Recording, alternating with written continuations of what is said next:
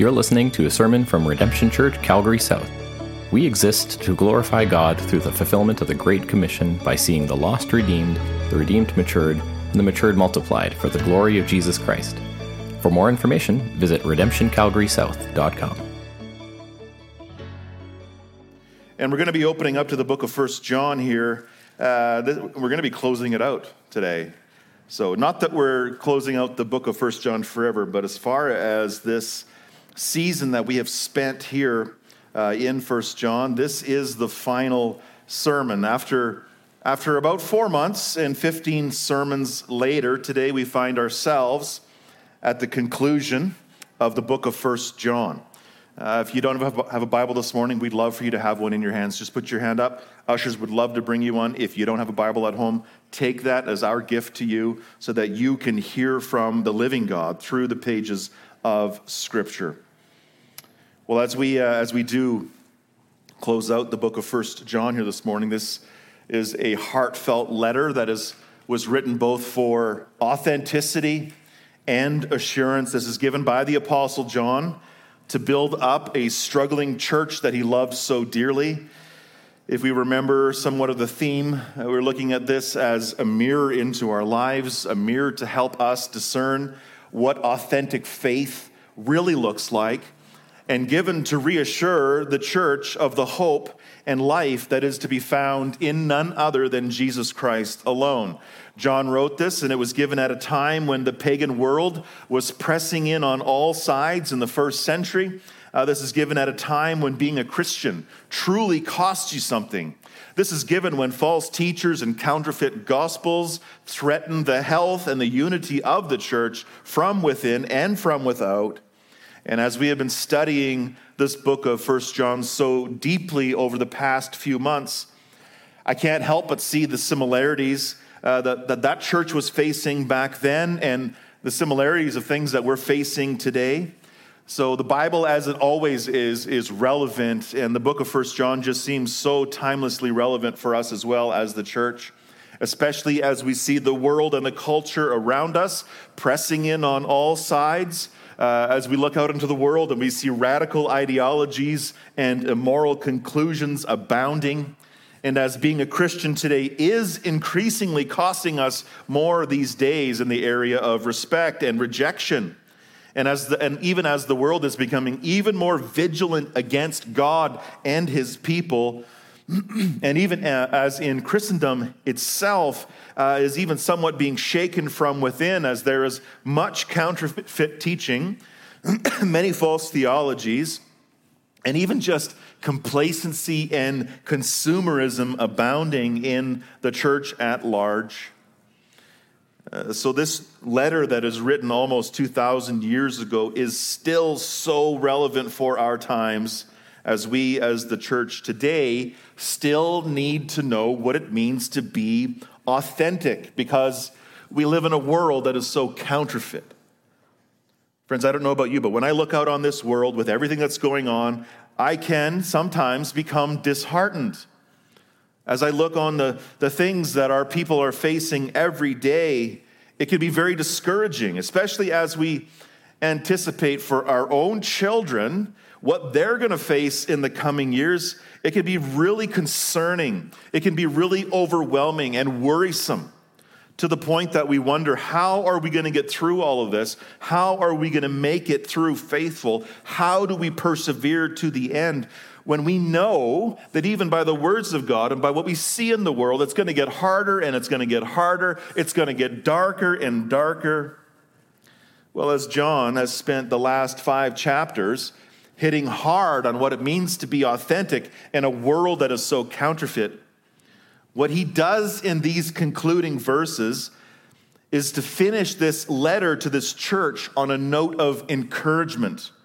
He finishes on a tone again of reassurance that although this church in Ephesus has gone through some really hard times, and as the outlook for them may seem bleak, he reminds them of what's good and what's right and what's faithful. In a world so full of death and sin and evil and idols, that it is the authentic ones, it is the authentic church who's going to persevere in hope and strength and joy because of what they have in Christ Jesus. And so John wants to leave out this letter not in despair, but in hope. And so that's what we're going to see today. We're actually going to see in 1 John chapter 5 verses 13 to 21. We're going to see four authentic realities that will help us to persevere to the end.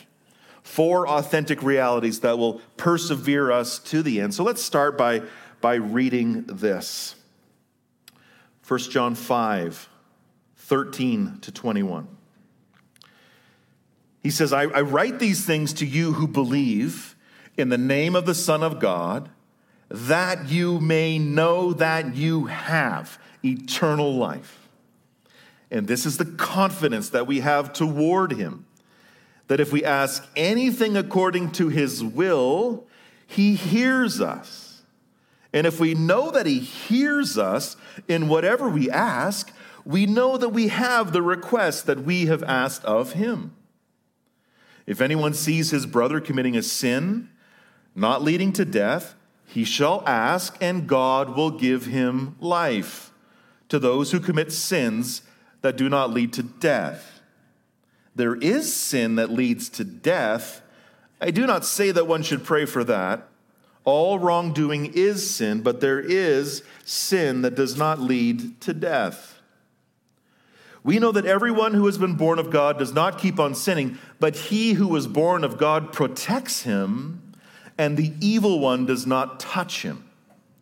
We know that we are from God, and the whole world lies in the power of the evil one. And we know that the Son of God has come and has given us understanding so that we may know him who is true. And we are in him who is true, in his Son Jesus Christ. He is the true God and eternal life.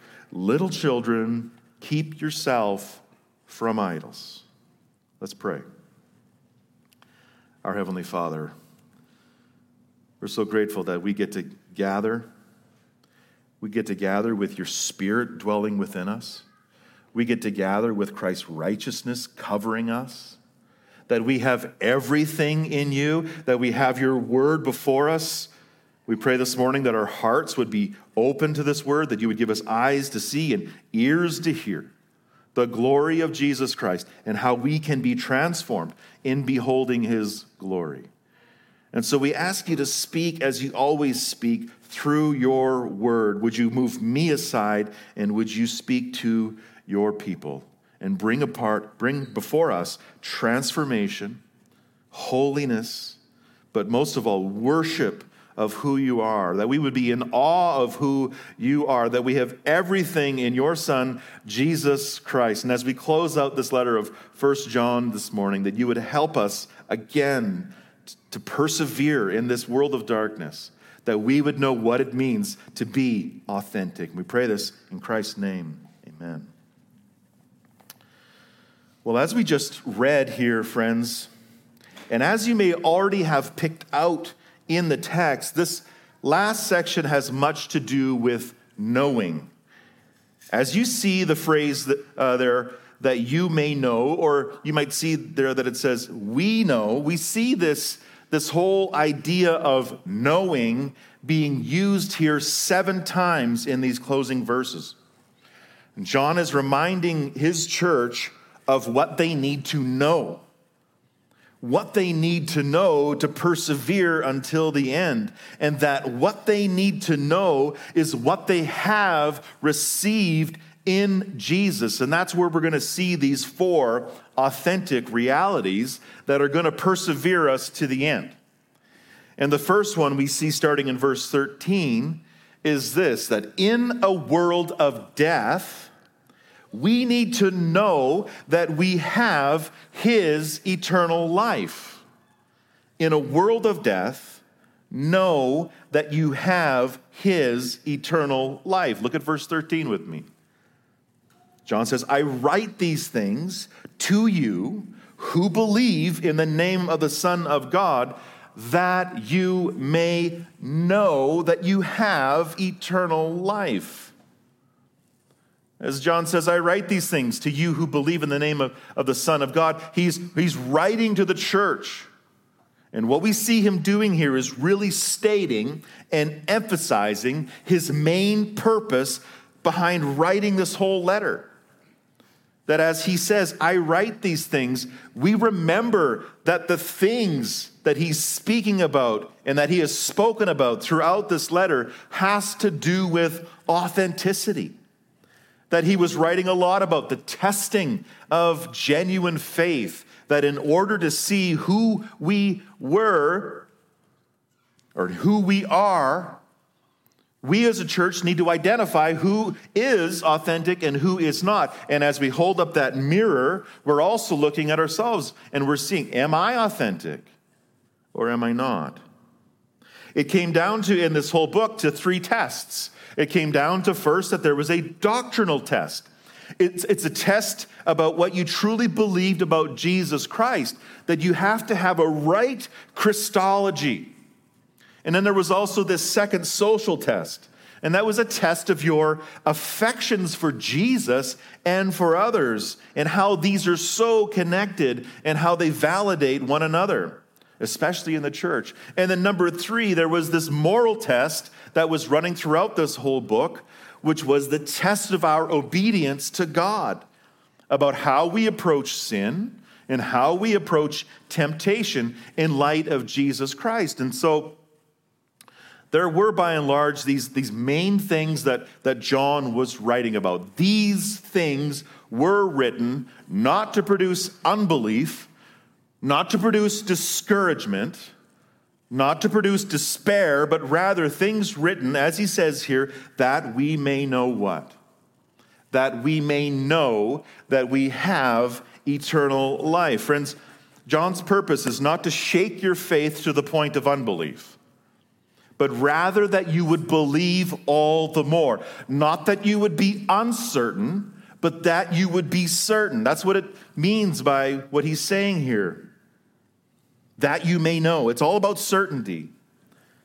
So, on a quick side note, if, if you've been applying this book as a hammer over your head, if you've been applying this book as condemnation, or if you've been applying this book only as pointing out all of my failures, what John would say to you is that you are missing the point.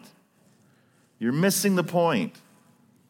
That although, yes, it is good to examine yourself to see whether you are in the faith, the goal of this letter isn't to leave you there, despairing in uncertainty, but rather that you would ultimately arrive at delighting in your certainty. Certainty in what? certainty in Jesus Christ. Certainty that in that as we see God at work in sinners like us, we can see Christ working out his love into us. That as we see and behold his perfect propitiation on the cross over it all, that we would be openly rejoicing all the more, rejoicing in the knowing that as we believe in him, in the name of the Son of God, Jesus Christ, that we would know with certainty that we have eternal life. That's what John wants you to know if you truly believe in the Son of God. That's what he wants you to taste and to savor and to believe all the more right now. Notice it doesn't say that you're going to have to wait for this. No, it says, You may know that you have eternal life. That means right now. That eternal life you have right now and forevermore. Friends, this is the reality that the authentic church has right now. As the church that John was writing to here was still reeling from the fallout of, of false gospels amongst them they would have been uncertain as to what to believe and what to trust. And then in that, they would have had uncertainty in what to believe about their own faith. But as John just walked them through what authentic faith looks like through this, this whole letter, what he says to them in a nutshell is that if you believe the true gospel and also live in light of that true gospel, you can know with certainty that you have eternal life right now, that it's yours, that you can own it. It means that you can live it. It means that you can love it. You, and you can love Christ, who is your eternal life. Friends, if you believe in the name of the Son of God, you have eternal life right now. I mean, this might seem a little strange, but let's just say that right now, all together. I have eternal life. Let's say it like we believe it. I have eternal life. That's what the scriptures, that's what the Holy Spirit is reminding you of. We need to know that, and we need to know it all the more. This is the part of the gospel we need to be preaching to ourselves over and over again that we have eternal life right now, that in a world that is so dead and dying all around us, in that we live amidst a world, and that even though we're going to experience physical death, that we know that we don't truly die, but that we will be raised to life and we will live forever with Christ, eternal life. Yes, it's going to be so much more sweeter and so much more fully realized in our resurrection, but we have no less eternal life right now. Eternal life that is not just about living forever in heaven, but eternal life right now in the knowing of Jesus Christ. This is the kind of life that Jesus prayed for all of us to have in John, 13, John 17, 3. He prayed this. He said, And this is eternal life, that they know you, the only true God, and Jesus Christ, whom you have sent. Let me ask you, is our life to be about knowing God right now? Yes, it is. Therefore, we are to be embracing and living out that eternal life right now. And that is all about knowing Jesus. That's about knowing God. And friends, it's when we truly know this that all of our fears subside. Right? Remember, John already preached about perfect love casting out fear. It's when we truly know Jesus that we can truly discern light from darkness, truth from error, the authentic from the counterfeit. It's truly living in light of Him, who is eternal life, that we could ever have any confidence or any assurance or any boldness, especially in these last days, right? When it's getting harder and it's going to get even harder. Friends, it's living the eternal life right now that you and I can walk in strength through the worst that this world can throw at us. We can walk through the brokenness of relationships. We can, we can walk with joy through some of the hardest things we could ever experience. We can walk through the destruction of cancer and disease and suffering as we live the eternal life right now. We can persevere through hard things in our families. We can persevere through infertility. We can persevere through the loss of a child, through the loss of loved ones, through the heartbreak of your own children walking away from the faith. If we live the eternal life, we can, we can walk through abuse, we can walk through trauma, we can walk through the toughest things in this temporary world as we behold the eternal. I mean, the, one of the greatest examples for us is, is, is Job. In the book of Job in the Old Testament, when you think about all that he suffered, he lost his whole family, he lost his wealth, he lost his health. And remember that even though he did struggle through it all, what got him through was the promise of eternal life in his Redeemer.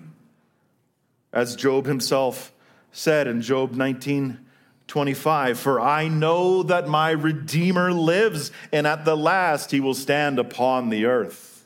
He was hoping in the eternal life, his Messiah, who was coming back. and is going to come and take him home. Friends, this beckons both certainty and urgency in the days that we have left. As John writes, I have written these things that you may know that you have eternal life, friends. In a world of death, know that you have his eternal life.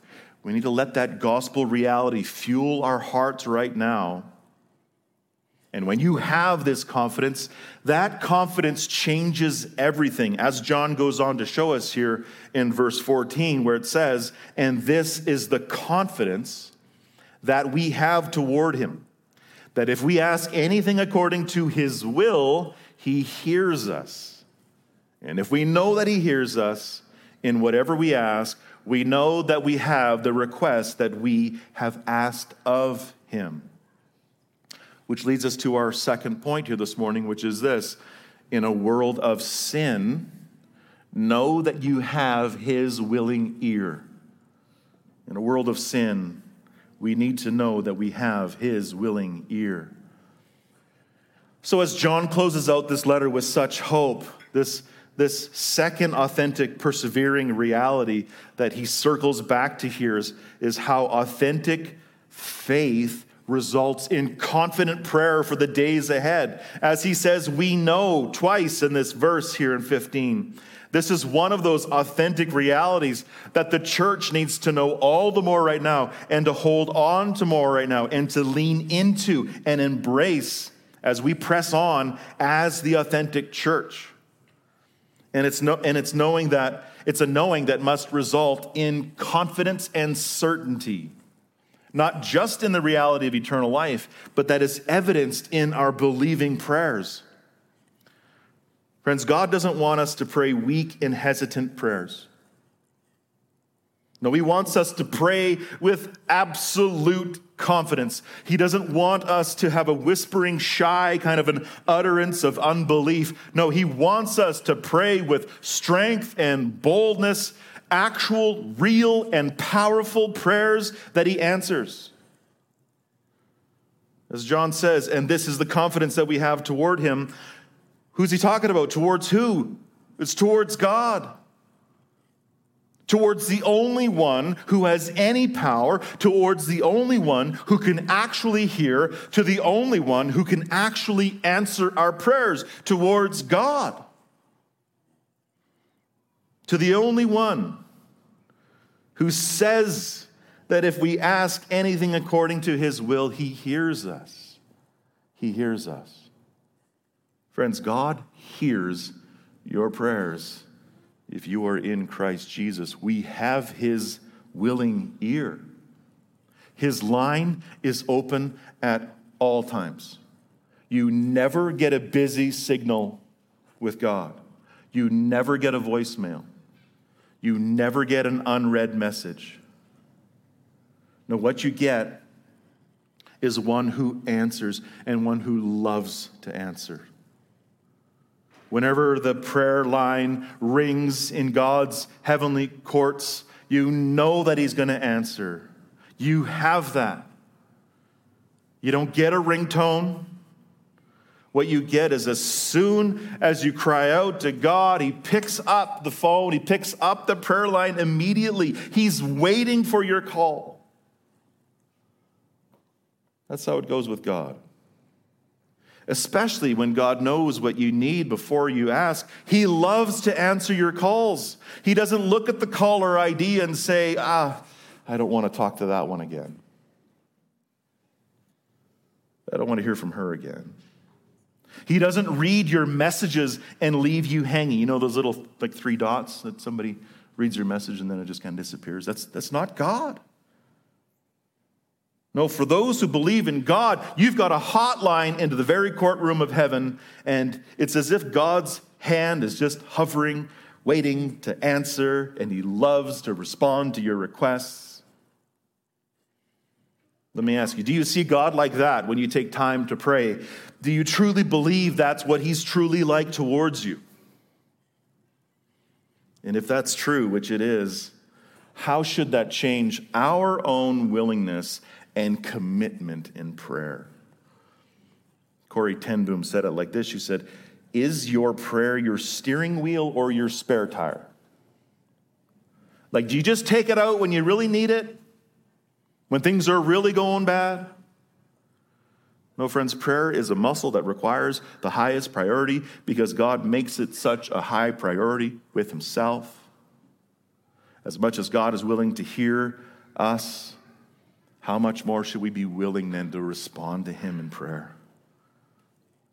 As John says, if we ask anything according to His will, He hears us. Take special note. It says, if we ask anything, anything as in anything. Anything meaning that the sky is the limit. Because why? Because He's God. God can do anything. Friends, don't think your prayers are too small or too big for God because God has the power to do anything. Just think about God in, the, in, in, our study through Genesis, hovering over the waters at the very beginning, speaking the whole universe into existence. He can do anything. He also upholds the very universe by the word of his power. God has no limit to what he can do. But with that said, if there was any kind of a limit that God would put on prayer, it comes down to this. Notice how John qualifies it here. He says anything, but this is also extremely important. He says it's anything that is according to his will. If we ask anything according to his will, he hears us. It's according to his will. And so it seems here that although God's ability is unlimited, He Himself puts some guardrails in prayer in, in place for the asking. He gives us a spiritual seatbelt to fasten for the kinds of prayers that He answers. So again, that doesn't mean that there's any kind of a limit to His ability, but yet He confines His hearing to our asking according to His will. So what does that mean? Well, what that means is that God only operates within his own will. Therefore, he only answers prayers according to his own will. And, friends, this is important because prayer is not about changing God's mind. Prayer is not about conforming God's ways to our ways. Prayer is not about convincing him about anything. No, prayer is more about us conforming to His will and His way. That's the Christian life. The Christian life is all about conforming to the image of Christ. And in that, conforming to the will of Christ. That as we lean into the work of knowing God by His Word, by His Spirit, we're having our minds transformed. We're having our thoughts captivated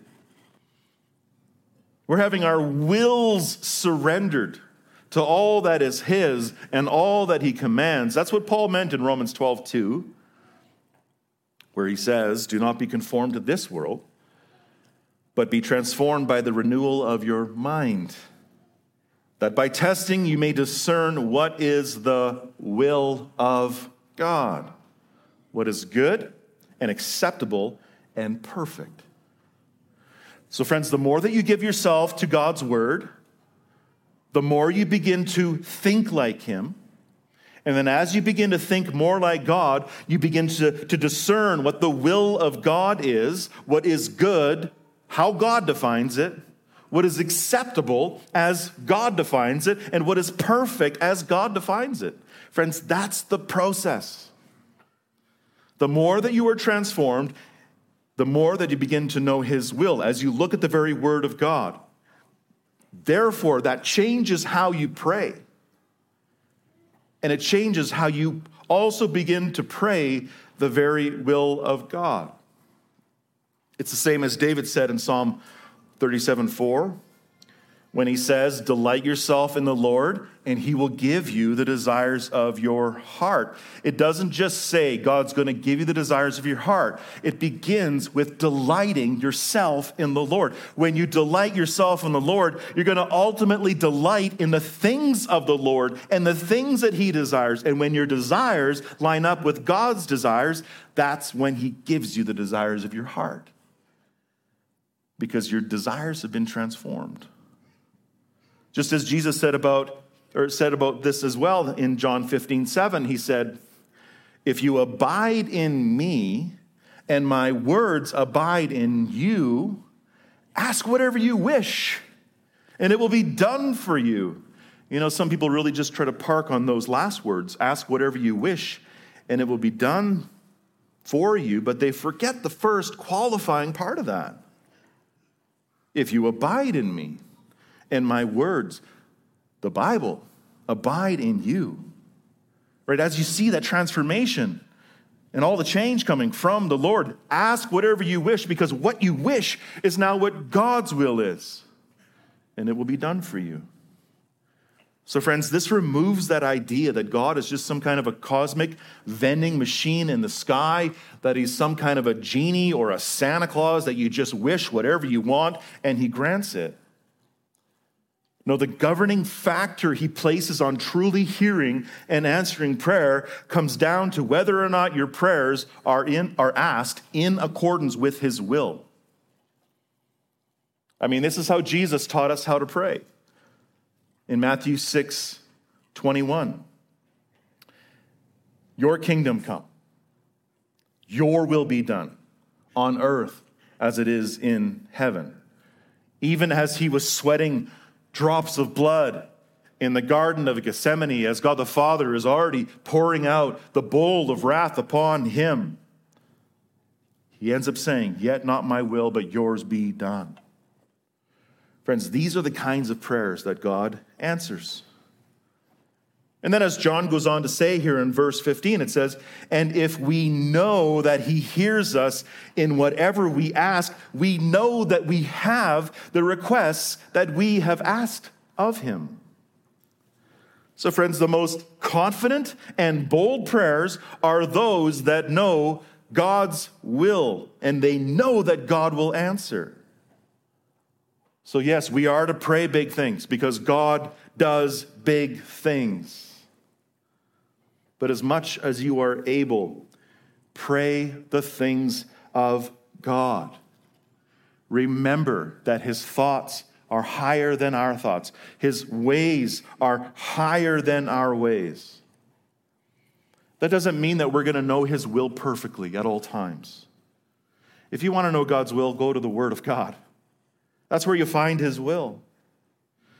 Even as Philippians would instruct us in Philippians 4 6, it, it teaches us to, not, to do not be anxious about anything, but in everything by prayer and supplication with thanksgiving, let your requests be made known to God.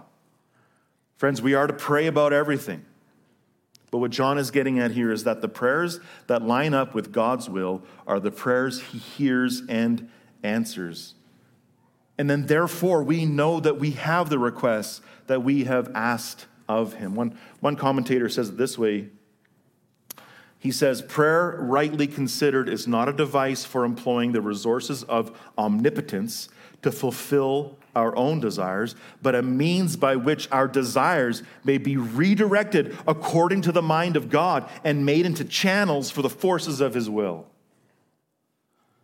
And so, with this right understanding of prayer, John John gives also a very pertinent example of this kind of praying. He says in verse 16, which is a much debated section of Scripture, he says in verse 16, If anyone sees his brother committing a sin not leading to death, he shall ask. What is asking?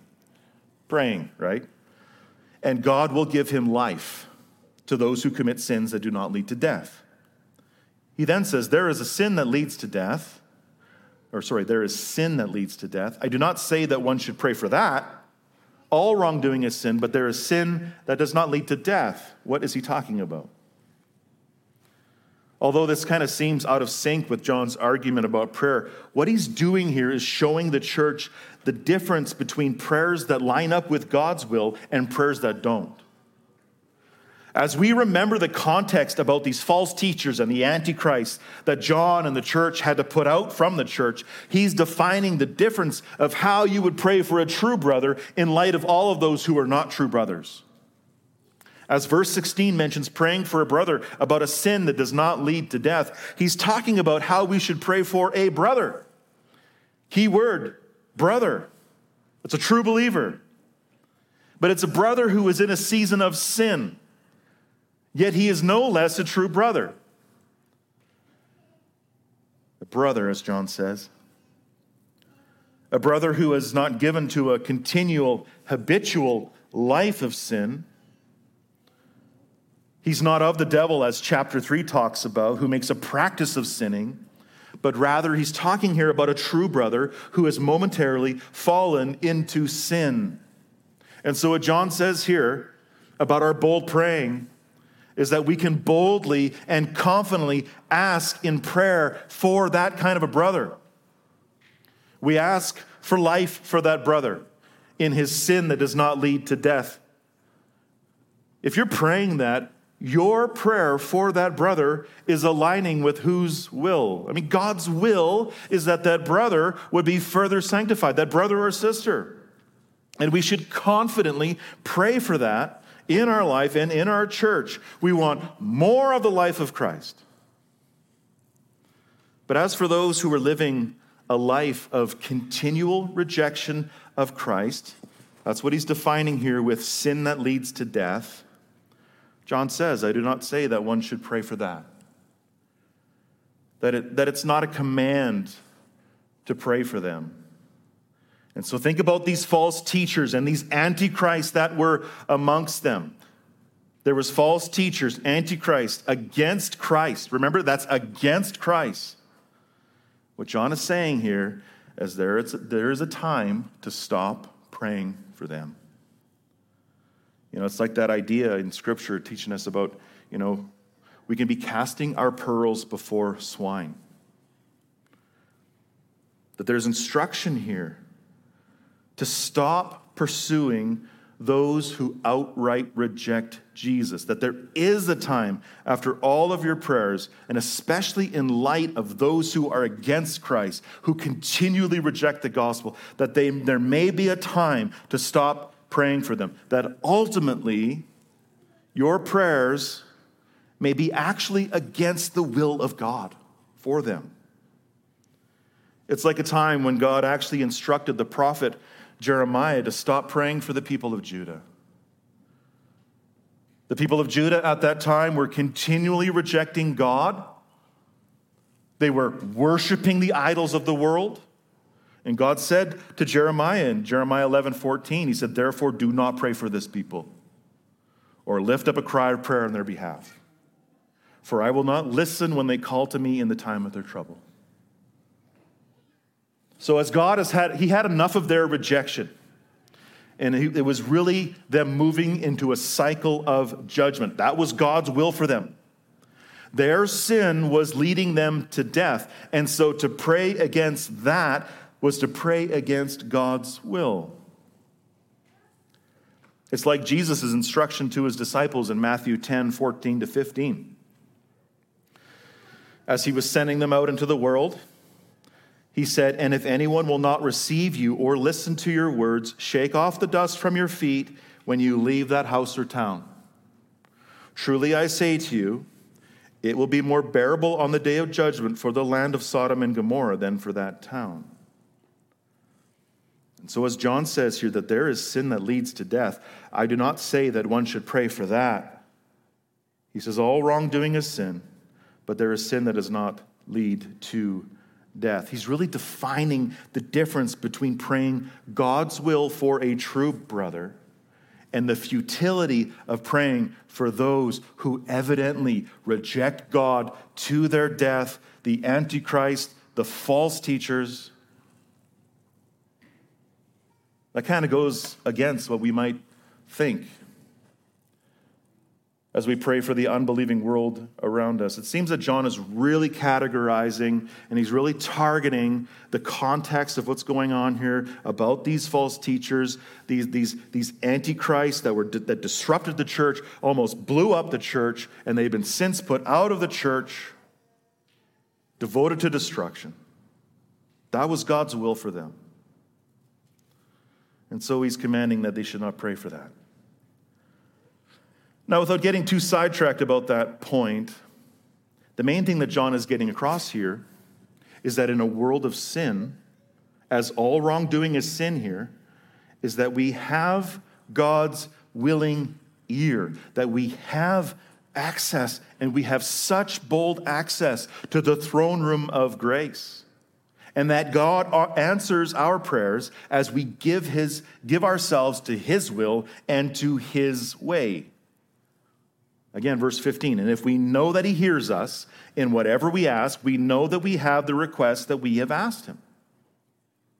And friends, this should just produce so much more boldness and so much more confidence in prayer for the days ahead that our God is for us, that we have his willing ear. And this is the kind of confidence that should fill your life with prayer. It's the kind of confidence that reminds you that apart from Christ, I can do nothing. And so it drives you to your knees. It starts your day off in the right posture before God. It saturates your day. It fills the prayer meeting and it points to the fervency and dependency and expectancy that we should have in prayer because in a world of sin, we need to remind ourselves, we need to know that we have God's ear.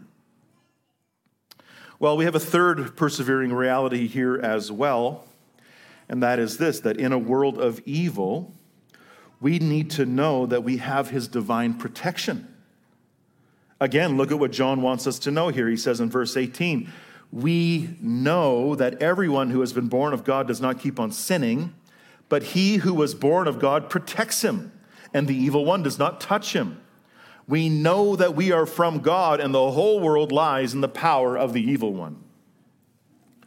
So, friends, as we've already studied what Paul means by saying that everyone who is born of God does not keep on sinning, we know that he's, what he's talking about is that true Christians no longer make it their life's practice and devotion to sin.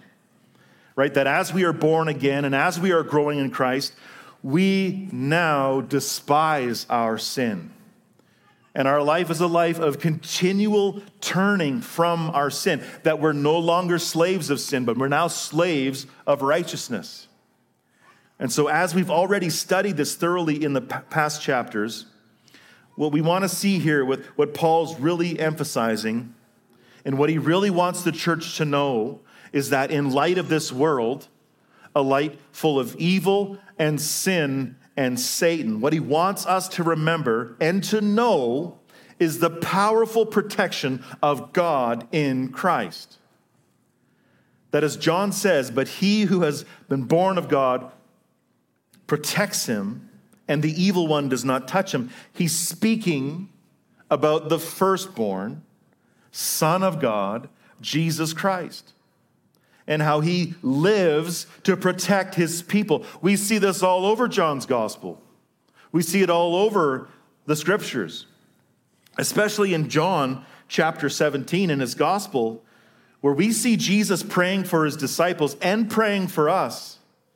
We see in John 17 12, he says, While I was with them, I kept them in your name, which you have given me. I have guarded them and that as he was about to ascend back to heaven, he asked the Father to keep us and protect us. John 17, 15. He said, I do not ask that you take them out of the world, but that you keep them from the evil one. And so the Christian life is, is about living in this world for the time that we have, but we are protected from the evil one.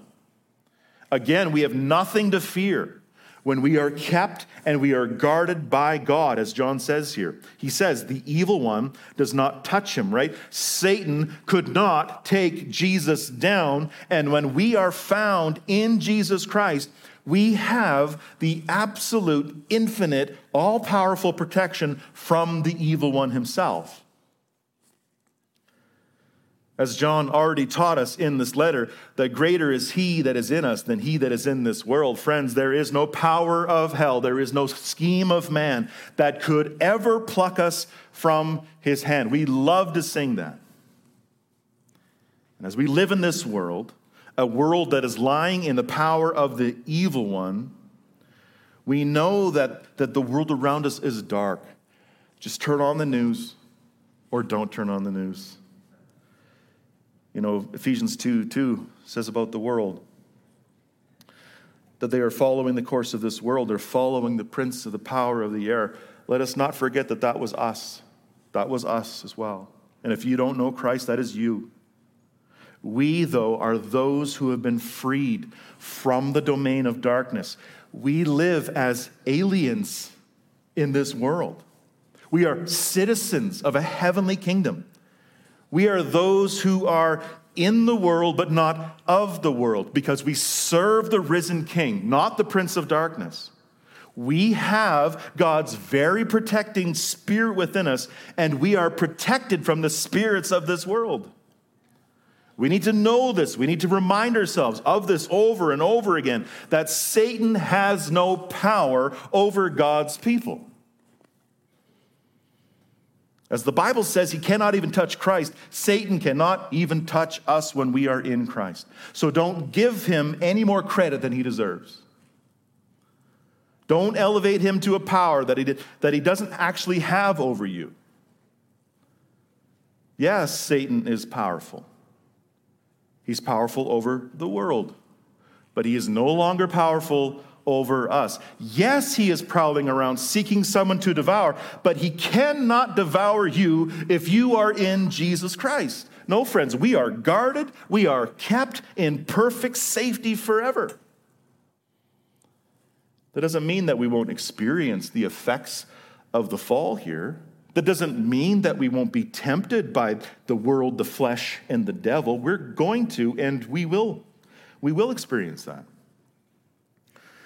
It also doesn't mean that Satan's not going to throw everything he can at the church to try to tear her down and to stain the name of Christ in this world. But what it does mean is that although we can still experience the effects of the fall and persecution and trials, our spiritual state and our eternal state are more secure than anything could ever be because we are guarded by the most infinitely powerful person in the cosmos and He is guarding our very souls forever and ever. And friends, as John says, we know that we are from God. God is not letting go of us. God will never leave us, he said. He will never forsake us. No, He is our strong tower. He is our mighty fortress, as the psalmist writes. He is our rock. He is our deliverer. If God ever saved you, you are forever secure. As Martin Luther wrote in his famous hymn, A Mighty Fortress is Our God, his, his words are just so encouraging we sing a bulwark never failing. In the third stanza of this hymn, we sing, And though this world with devils filled should threaten to undo us, we will not fear. For God has willed his truth to triumph through us. The prince of darkness grim, we tremble not for him. His rage we can endure, for lo, his doom is sure. One little word shall fell him. Friends, as Christ so powerfully defeated Satan on the cross, Satan's days are numbered. As John is also going to write later in Revelation 20, verse 7 to 10, he says, And when the thousand years are ended, Satan will be released from his prison, and he will come out to deceive the nations that are at the four corners of the earth, Gog and Magog, to gather them for battle.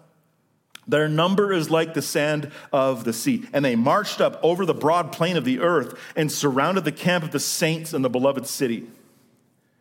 But listen to what happens next. But fire came down from heaven and consumed them. And the devil who had deceived them was thrown into the lake of fire and sulfur, where the beast and the false prophet were, and they will be tormented day and night forever and ever.